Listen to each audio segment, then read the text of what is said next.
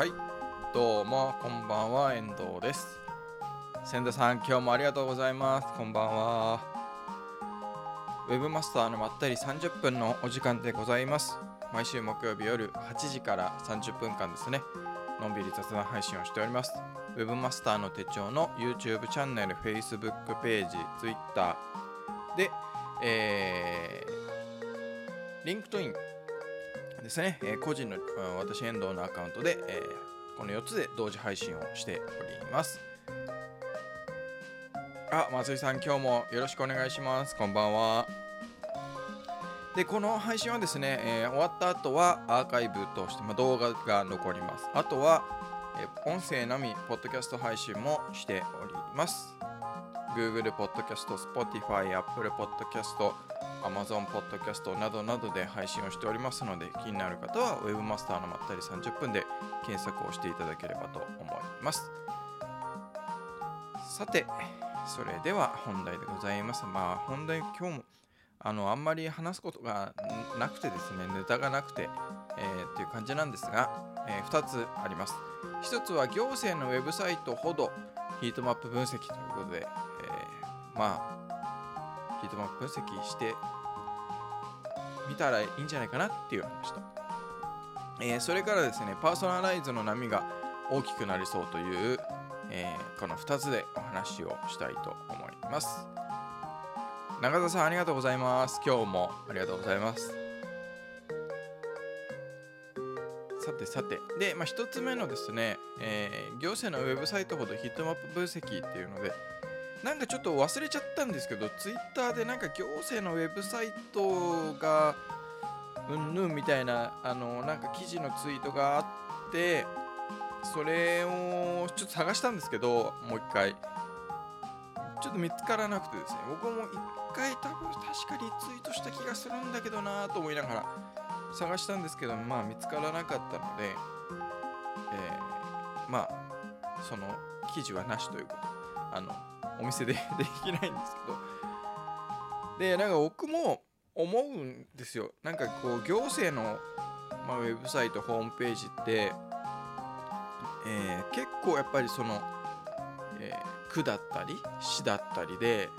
こう出来栄えというかに明確にこうピンキリ差が出てるじゃないですかと僕は思うんですね。でよく作られなんかちゃんと作られてるなっていうところもあれば、まあなんか見た目だけちゃんとしてるけど、そのうーん、まあ、ユーアイ というか使い勝手の面だったり分かりづらさみたいなとちょっとひどいなっていうものもあったりして、であのー、やっぱりそういうのを分析、まあアクセス ジーエー、Google Analytics を入れて分析するっていうのもいいんですけど、やっぱその使い勝手のところだとあのー、僕はこうヒートマップ分析って便利だよなって思ってるんですね。で、えーっとまあ、ヒートマップってね、まあ、皆さんあのご存知だと思うんですけど、こうヒートマップ分析をするとよく、えー、テレビのその気温でね、暑いと真っ赤になって冷たいと青になってみたいな、こう視覚的にその気温が分かるものあったりするじゃないですか。あんな感じでその、あ、そのページの中で、あのーね、どこがよく滞在時間というか読まれてるかみたいなのがヒートマップっていうので、こう視覚的に分かると、よく読まれているとかいうか、そこを見てる時間が長いと赤くなって、それが低いと青くなるみたいな、ね、分析がありますよね。でそのヒートマップ分析の中にはクリック分析、まあこのクリック分析は別にヒートマップ入れなくても別にあの、まあ、できるっちゃできるんですけど、 Google Analytics でもできるっちゃできるんですけど、でもまあそのヒートマップと合わせて見る方に見れるので、ヒートマップ分析のツールを使えば、でそのヒートマップ分析の中にも、えー、とまだ Web マスターの手帳では確か紹介してないと思うんですけど、実際にそのユーザーというかそのページ、ウェブサイトをに訪問した人の、えー、画面スクロールというか動きとかを録画してくれるっていうものもあるんですよ。でそうするともうより分かりやすくそのページのスクロールであったりとか、そのどこで止まってるかっていうのが動画の映像として見れたりするんですよね。そういうのもあるので、そういうの見れば、あの特に行政のウェブサイトなんかは、例えばクリックしてほしいところでクリックしてなんかあったり、そのボタンとかリンクになってないところ一生懸命クリックしてるなとかね、あとそのページの中でなんかこう下まで行ったようにまたここで戻ってるなとか、ここよく見られてここ全然読まれてないなとかっていうのが分かるので、そういうのをやっぱりこう改善につなげていくと、よりこうなんていうんですかね、使いやすい、あの情報として分かりやすいっていうのもそうなんですけど、ウェブサイトとしてページの構成とかそういうのとして分かりやすい、えー、ウェブサイトウェブページっていうのがになっていくんじゃないかなというふうに思うんですね。 ティービーにせんごじゅう さんお疲れ様です。今日もありがとうございます。そうなので、なんかそういう確かに行政のウェブサイトってその行政サービスの中でも結構大事な部分だと思うんですよ。で、ね、その何かこう行政前引っ越したとかもそうですし、何かあった時にその行政のサービスというか支援とか、あるいは手続きとかもろもろ、まあ、必要になる場面ってあるわけじゃないですか。それ全くないってことはね、あのなんていうんですか、日本社会で生きてて、まあ、ないと思うんですよね。でそういう時に、まあ、直接ね、あの、まあ、年配の方々は直接その役所に行ったり、区役所市役所に直接行くってことがあると思うんですけども、あのー、ね、僕なんかもそうですけど、やっぱりまずはそのウェブサイトで見て、えー、ね、そこで ど, どうしたらいいのかなとか、どういう手続きが必要なのかなとか、あるいはまあどこに行けばいいのかなとか、その、まあね、見, 見るわけじゃないですか。そこで分かりづらかったりも、なんかやっぱ一番最悪なのが、あの ピーディーエフ の ユーアールエル だけピッて貼って、えー、資料とかね、でその ピーディーエフ 見てくれで、で見に行った ピーディーエフ がもう文字だばっかりで、これ読めっていうのかみたいなあるじゃないですか。なんかもういやいやいや分かりづらいよっていう、それはもう情報として分かりづらいよっていうね。でその何でもかんでも ピーディーエフ をアップしてそこにリンク貼っときゃいいだろうっていうのは、僕はなんかいやあの怠けるなよっていう感じがしちゃうんですよね。それは行政のサービスとして情報を分かりやすく伝えるっていうのも僕はサービスだと思うんですよ。サービスというか や, や, やるべきことっていうか、ね、でさらにその分かりやすい情報っていうのにアクセスしやすい、まあ、そこに簡単にたどり着ける迷路みたいになってなくて、ね、分かりやすくそこにその情報が必要な人にがあまあ、情報が必要な人がその情報にアクセスできる、えー、っていうのが、まあ、ウェブサイトの分かりやすさだと思うんですね。ちゃんと整理がされてて、ウェブサイトに行ってからもう迷路をたどってたどってあるんだけど、そっちにたどり着けないみたいなのはもういやまあそれはね、コーポレートサイトとかでもそうだと思うんですけど、行政はねなおさらだと思うんですよ。で特にその生活に関わることとかね、でやっぱりそのうーんなんていうんですかね、その情報があること、情報にたどり着けるかたどり着けないかで生死に関わるとかってこともまああったりするわけじゃないですか。だそういうのでやっぱりそのちゃんとそのウェブサイトが使いやすいものなのかどうかみたいなのは、うーん僕はちゃんとやってほしいなっていうのは思いますよね。で僕が住んでる区もまあそのコロナので、まあ、ひどかったんですけど、散々、えー、ツイッターにも書きましたし、フェイスブックにも書いて、直接直接っていうかまあ知ってるので、あの区のね議長さんにフェイスブックで書いたりとかなんですか、前前ひどかったんですよ。だからそういうのをちゃんとやんないと行政っていうのはまあ信頼されないよねっていうのもあると思うので、ぜひとも行政の方は見てないと思うんですけどね、この配信を行政でね、そういうウェブサイトをやってる方というか担当してる方はぜひヒートマップ分析を入れて、まあ、それを入れるっていうのでもね、なんだ手続きがなんだとかね、決まり事がなんだとかってなんやかんや言ってやりたがらないんでしょうけど、決裁権を持ってる方々は、ね、もうそういうとこだぞって思いますよね。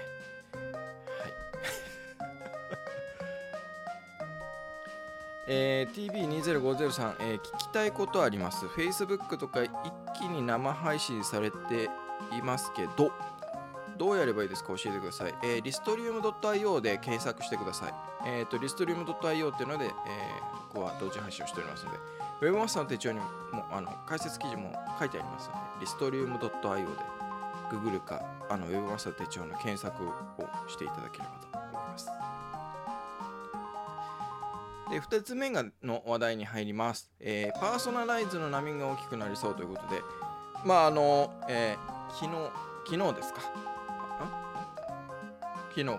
あのアップルのね新製品の発表がありましたけども、あのいよいよ アイオーエスじゅうご がやってくるぞと、どうやらなんか来週の月曜日かなぐらいからアップデートできるようになるということで、ちょっと前にね、あのメール配信というかメールマガマーケティングの界隈では話題に上がって騒ぎ騒ぎっていうか、あのホットな話題になってましたけど、 アイオーエスじゅうご から、まあ、メールマガジンというか、まあ、ニュースレターとかの、まあ、要するに情報が取れなくなるんですよね。開封率とかっていうのが、あの開封したかどうかっていうのが分からなくなる。で、まあ、それはえー、例えばあのアップルメールでっていうことじゃないんですよ。アップルの、まあ、アイオーエスじゅうご をで動いてるアプリでってことなので、あのー、アップル、まあ、iPhone の、えー、純正のメールソフトを使って Google、Gmail だとか Yahoo とか、あるいは会社のメールアドレスとか登録してるとか、えー、受信をしてるような場合にですね、これで全部取れないんですよ。開封率とかが、開封率とか開封したかどうかみたいな、そういう情報が取れなくなるということなので、 Gmail だから大丈夫、 Yahoo だから大丈夫とかって話じゃなくて、そのメールを何で受信してるかっていうことが大事なんですね。なので、えーiPhone でメールを受信してますよっていう場合に結構影響が出ちゃうかもしれないということで、であのまあそれはその各々の、えー、メール配信をしているリストで、まあ、分析をしていると思うので、そこで、まあ、どの iOS が使われてるかとか、あるいはどのデバイスが使われてるかっていうので、えー、チェックをして、えー、置かれるといいと思うんですけど、まあ、結局そのね、えー、例えばまあ Google のクッキー情報だとかもそうですけど、まあ、どんどんどんどん個人のそういう個人情個人情報っていうかね、そういう情報が取れなくなってきてるわけですよね。分かりづらくなって分からなくなってくる、使えなくなってきてるっていうのがまあ多分大きな流れだと思うんですね。でその アイオーエスじゅうご、まあ、Apple がそういうね、えー、メールの情報も提供しないよということになると、まあ、影響出ると思うんですが、で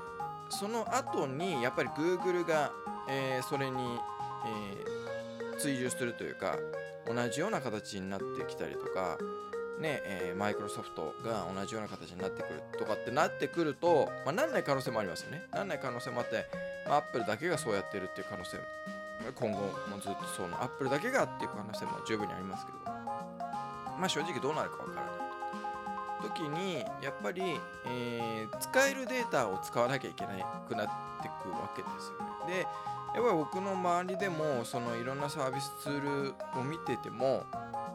やっぱりパーソナライズっていうのが一つテーマになってきてるなっていうのは感じて、まあもちろんパーソナライズ自体が前からある話ですし、えー、それが何も新しいものじゃないんですけど、それパーソナライズの精度がやっぱりどんどんどんどん大きくなってきてるのかな、あ大きくっていうか、えー、高まってきてるのかな、精度が良くなってるのかなっていうふうには思うんですね。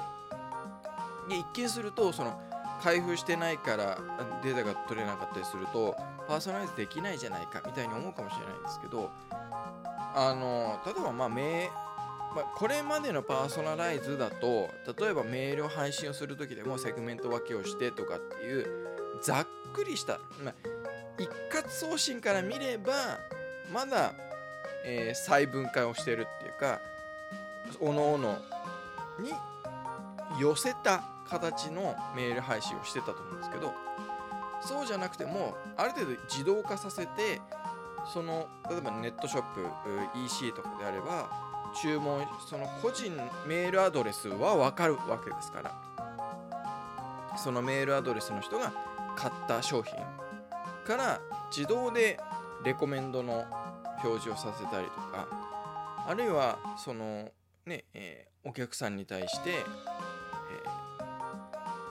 買った商品に、うん、からその人が好きそうな、えー、商品とか、ね、の特性みたいなのを エーアイ で分析するとか、そういう分析をしてそれを自動で、えー、メールとかで配信をするみたいな、確実に使える情報でより精度よくパーソナライズするって細かく本当個々人に合わせるっていう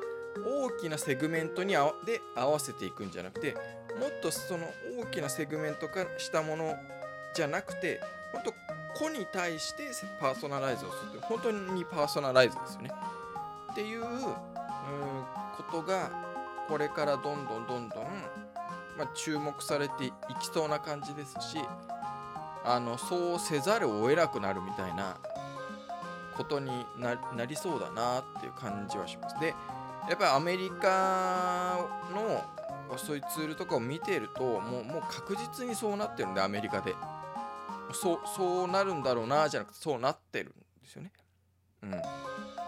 で、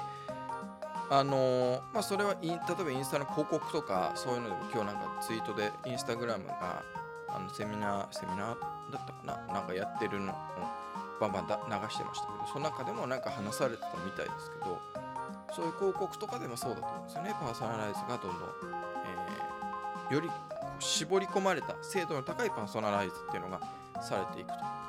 でやっぱりそのセグメントでやってたっていうのは、まあ、それでしかできなかったと。 あ, ある程度のこう集団としてグループ分けをしてそのグループに対して配信するみたいな、えー、ことがあってたわけですけど、そうするでもそれでもやっぱり個に対してのパーソナライズができてないんで、個には合ってないんですよね。なのでそうなるとやっぱ届いた方としては、まあ、それがピタッとはまることもあれば全然関係ないっていうこともあるんですよ。ただ実際にその人が買った商品はもうこれ確実じゃないですか。でその商品の情報をもとに、えー、ねえー、パーソナライズをた例えばですよ、一番簡単で分かりやすい例として今そうこの話をしてるんですけど、えー、パーソナライズをするとかねっていうのがあのー、まあお互いウィンウィン、配信する配信っていうか、えー、情報を届ける側も情報を受け取る側も、購入した側としても自分が購入したものから、えーまあ、それその情報をもとにあなたにはこういうのがおすすめですよとか、こういうのが必要じゃないですかみたいなものを、ねえー、レコメンドしてくれるとか、あるいはまあ関連その、ね、僕が買ってるものからこの好き嫌いみたいなそういうところを、まあ、分析して判断をして、こういう商品好きじゃないですかっていう、まあ、だからなんていうんですかね、あの要するに、まあ、まあまあまあこれは好き嫌いあると思うんですけど、まあ、実店舗に行った時になんていうんですか、えー、店員さんというかスタッフの人がいて、まあ、物を買いに行った時とかね、特に、まあ、服とか買いに行った時とかにその店員さんと話をしながらそのスタッフの人はグループ的にこういうのがいいですよっていうのじゃなくて、その人が何を求めてるのかで話をして、でその話の結果これがいいですよって、まあ、できるスタッフさんは言うじゃないですか。それがそれがそのウェブとかインターネットのその情報を届けるときにもそういう形にしていかなければいけなくなってきてるな。でその時にそのアパレルの実店舗のそういうスタッフさんでもそうじゃないですか。ある程度なんかグループで判断をしの中でこのとこういうあの、まあ、属性の人たちにはこれを伝えあのひょあのおすすめすればいいみたいな感じでやってくる人ってなんか違うから、いや別にそういうの求めてるんじゃないって言ってあの顧客満足度というか顧客体験としては悪くなるじゃん。でもそれと同じように 今, 今までっていうのはそのグループセグメントである程度の属性というかそういうので分けてやったんで、やっぱ満足度が 下, 下がるっていうかあまり高くはならないよねことなんですよね。えー、千田さんが個人情報を過剰に保護する方向は配信する側にとって利便性が悪くなりますねと。そうですね。でなんかうーん、まあ、これはどうしてもなんかやっぱり日本だけじゃなくて海外の欧米のなんかねあの基準とかがあるので法律とかね、まあそれにまあ日本は抗うことはできないんでしょうがないっちゃしょうがないんですけど、だからなんかこう個人情報をまさに千田さんがおっしゃってるように過剰に保護するっていうのはどうなのかなっていう気は僕もします。まあ、保護はした方がいいと思うんですよね。本当に大事な個人情報みたいなのはちゃんと守った方がいいと思うんですけど、そこまで必要なのっていうのは思います。でなんかもう僕なんかは正直あの個人情報なんてあってないようなもんだと思ってるので、もうそんな僕のね、えー、例えば家の住所だとか電話番号と名前と年齢と性別となんていうのは出回ってると思うんですよ。というか出回ってるはずです。でなければあの僕が二十歳になった時にあんなにバンバカバンバカあの営業の電話がかかってくるわけないんで。もうすんごいかかってきたんですよ、二十歳になった時。ってことは、えー、この家に、まあ、遠藤聡っていうののっていう名前と、えー、生年月日と電話番号と住所っていうのが、えー、でこう一つのセットとして出回ってるわけですよね。出回ってなかったらあんなの来るわけないんでね。だからそういうのがあるんで、僕は個人情報っていうのはもう出回ってる自分のって思ってるんですね。で別にまあ変な話ね、メールアドレスだってなんだってまあね調べられるじゃないですか、えー、流出したよと情報漏洩したよってこのサービスからみたいな。だからもうそれも出回るんですよ。でそのその中で守らない、どう、えー、被害を被らずに済むか。だからに段階認証入れるだとかパスワードはめちゃめちゃ複雑にするとか、僕なんかあのパスワード生成のウェブサイトがありますよね、生成できるやつ。あれでパスワード作るのもそうなんですけど、ユーザー アイディー とかもあれで作ってるんであの全然覚えられないんですよ、僕個人で。そういう複雑にしてあの使い回しとか絶対しないですしね、そういう風にしてなるべく被害に遭わないようにするっていう、まあだからコロナのワクチンを打つようなもんですよね。可能性を下げるっていう、えー、千田さんが長い目で見ればエンドユーザーも的外れなセールスメールが来たりしますし、いいことばかりではないと思いますが、本当そうなんですよね。ある程度やっぱりこちらの情報も出さないと本当もうあの送る側もどうしようもなくて、もう と, とにかくあの送るしかないみたいな感じになっちゃって、もうただただあの自分にとって必要のないメールがいっぱい来てね、邪魔になるとか、あと広告とかもそうですよね。表示される広告は全然関係ないものばっかりになるとか、それって役にあのウィンウィンじゃないじゃないですかね。広告だって配信する側だってそうだし見る側だってなんかやっぱり あ, あるんですよね、まあ、今でも。で僕のところに表示される広告とかでもいやいやいやもうちょっと知ってよこっちのことって思うこともなんかね、僕になんかその例えば女性用のコスメとかもそうですし別にいらないし無駄だぜその広告みたいなのもそうですし、あとは何て子育てのものとかもいやいやいやいや子育ての前に結婚してないしみたいななんかもうそういうところもうちょい知ってみたいなね。まあでもねなんかもうあの iPhone とかのアプリでもね、えー、アプリこうその立ち上げると、えー、アプリ間のデータを、ねえー、共有させないようにするかしないかみたいなポップアップ表示がされるようになったりとかね。あーまあどうなのかなっていう、まあ、それがね過剰にいっちゃったりとかなんか悪い方向に行く可能性もあるんですけど、利便性っていうのを考えて、まあ、より便利な世の中って考えるとうーんある程度こうそれぞれの個々人に最適化してカスタマイズして最適化されてた方が無駄は少ないし利便性は高まりますよね。だから僕はある程度その自分の情報を出すってことにはあんまり抵抗はないので、うんと思うんですけどね。まあ日本はそこら辺やっぱり全般的にリテラシーが低いんでね、なんか騒ぐんですけど、そこ騒ぐのっていうところで騒ぐじゃないですか。で、えそこは騒がないんだっていうところで全然騒がないっていう、うん、なんだそりゃみたいな、まあ、これはもうね雑談配信よく話してる話なんで、あの皆さん耳にタコだと思いますけど、まあまあまあそういうのもあるので、まあパーソナライズっていうのはよりなんかまあこれからそういういろんな技術もというか、ね、ツールとして技術の進歩みたいなのもあると思いますし、まあ、できなくなって制約が で, できたからこそ、えー、じゃあこういう風にしてこうみたいなで進歩していくってこともあると思うので、うん、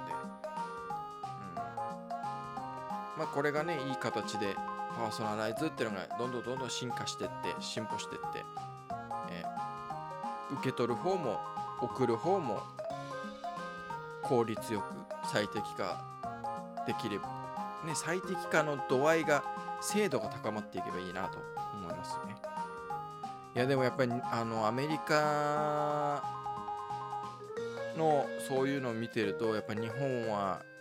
言ってもやっぱりちょっと遅れてるんだなっていうのはやっぱ感じますね。それはもうまま、まあ、よくはねあるあるでその僕も思ったんですけど、アメリカの今は日本の最新っていう、だからアメリカでの今起こってることっていうのは日本の数年後なんですよね。でそれがこれだけこうインターネットとかその エスエヌエス だとかねウェブがとかっていうのがこれだけこうフリーな状態になっても、うん、やっぱりこうそうなるその差は埋められないというかタイムラグみたいなのはあま、その前に比べたらその年数みたいなのが少なくなったとしてもやっぱりまだまだあるんだなっていう感じがしますね、うん、千田さんが通信が暗号化され個人が特定されなければいいという時代は過去のものですよね。そうですね、うんもう特定されますからね特定されされないってことはもう無理だし特定されるし特定されてるし、ねまあ、本当特定されたくない人は本当にもうあれですよね、あの南米の奥地のジャングルとか、まあ、それでも特定されちゃうからまだ電気を使う生活っていうのからもう離れなきゃいけないんですよね。あの、うん、電気を使う電化製品があるとかでもうどこでも物を買っちゃダメですよね。もう全部全部自分で作んない、ゼロから。どっかで買い物したらそこであの A さんっていうのが買ったっていう情報が残るですから、うん、ねね本当思いますよ。あのー、その戦戦後というかね、僕のなんかその祖父母の話なんかを聞いてると、昔の話なんか聞いてると、もう近所でみんな知ってたと。それもまあ確実に個人の特定はされてるわけじゃないですか、ね、どこそこの何々さんが、えー、何を買ったとかっていうのが近所みんなが知ってるみたいな。もう個人情報なんて合ってないようなもんじゃないですかね。ね、どこどこの息子が誰々と喧嘩したとかね、どこどこの息子がどこどこの大学に入ったとか、どこどこの会社に入ったとかっていうのがみんな知ってたわけですよね、近所の人。個人情報って何みたいな話じゃない。もうよっぽど今の方が近所の人のこと知らないですから。で僕は思うんですけど、まあまあまあそんな話をしていたらもうさんじゅっぷん経ちましたということでございます。はい。というわけで、まあ今日はそれぐらいにして終わりたいと思います。だいにひゃくよんじゅうはちかいかな。そうですね、にひゃくよんじゅうはちかいの、えー、雑談配信、えー、以上となります。毎週木曜日、えー、こんな感じですね、のんびりと雑談配信をしております。あの取り上げて取り上げてほしい話題というかがあればですね、ぜひあの ディーエム でもいいですし、メッセージでもいいですし、配信のコメントでもいいので、えー、送っていただけたらと思います。まあ、全部がね、採用する、採用するというか取り上げるかどうかは分かりませんけど。というわけで、本日も最後までご視聴いただきありがとうございました。なんか随分涼しくなって、秋っぽくなって、僕やっぱり秋好きだなと思いましたね。あの、金木犀の香りが大好きなので、もうやっぱり秋、やっぱ秋いいな。四季の順番で言うと、秋、春、夏、冬かなっていう順番ですね。まあだからもう僕としてはもう春、秋春のこの時期期間をもうちょっとこう倍ぐらい伸ばしてくれていいな、あの地球さんっていう感じですけど、まあ秋好きだなと思いましたね。なんか今年しみじみと、ああ秋いいね、秋好きだなって思っております。というわけで、えー、本日も最後までご視聴いただきありがとうございました。それではまた来週。さようなら。